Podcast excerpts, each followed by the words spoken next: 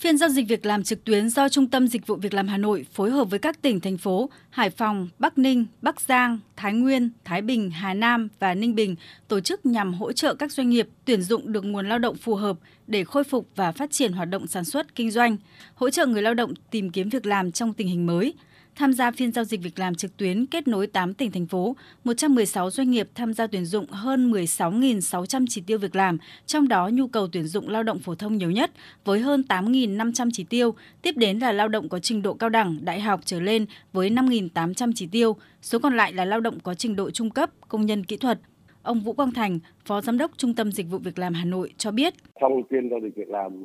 tám tỉnh, thành phố ngày hôm nay, riêng tại Hà Nội là có ba mươi doanh nghiệp đơn vị tham gia trực tiếp và trực tuyến tại mười lăm cái sàn giao dịch việc làm trên địa bàn thành phố, với tổng số trên mười sáu nghìn cái chỉ tiêu tuyển dụng, rất là đa dạng các cái vị trí ngành nghề, lĩnh vực ngành nghề khác nhau, rồi các cái phân khúc trình độ khác nhau, phục vụ cho hoạt động sản xuất kinh doanh của các đơn vị doanh nghiệp. Và trong các cái chỉ tiêu tuyển dụng thì tập trung ở một số những nhóm ngành nghề. Thì phiên lần này thì cũng có rất nhiều các cái doanh nghiệp tuyển dụng lực lượng lao động về lĩnh vực may mặc. Đây cũng có thể nói là do có một cái dấu hiệu phục hồi về lĩnh vực ngành nghề về dệt may da giày, cũng có những cái dấu hiệu phục hồi trở lại và có cái nhu cầu tuyển dụng cũng tương đối nhiều trong cái phiên giao dịch việc làm lần này.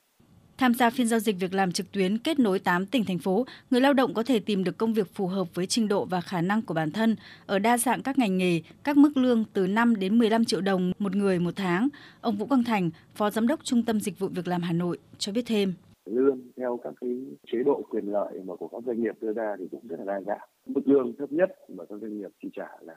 trên năm triệu một tháng, còn tùy thuộc vào tính chất công việc và các cái vị trí công việc khác nhau. Phân khúc lương trên mười lăm triệu cũng có, rồi từ mười đến mười lăm triệu cũng có. Rất nhiều doanh nghiệp đưa ra tuyển dụng các cái vị trí việc làm ở trong doanh nghiệp.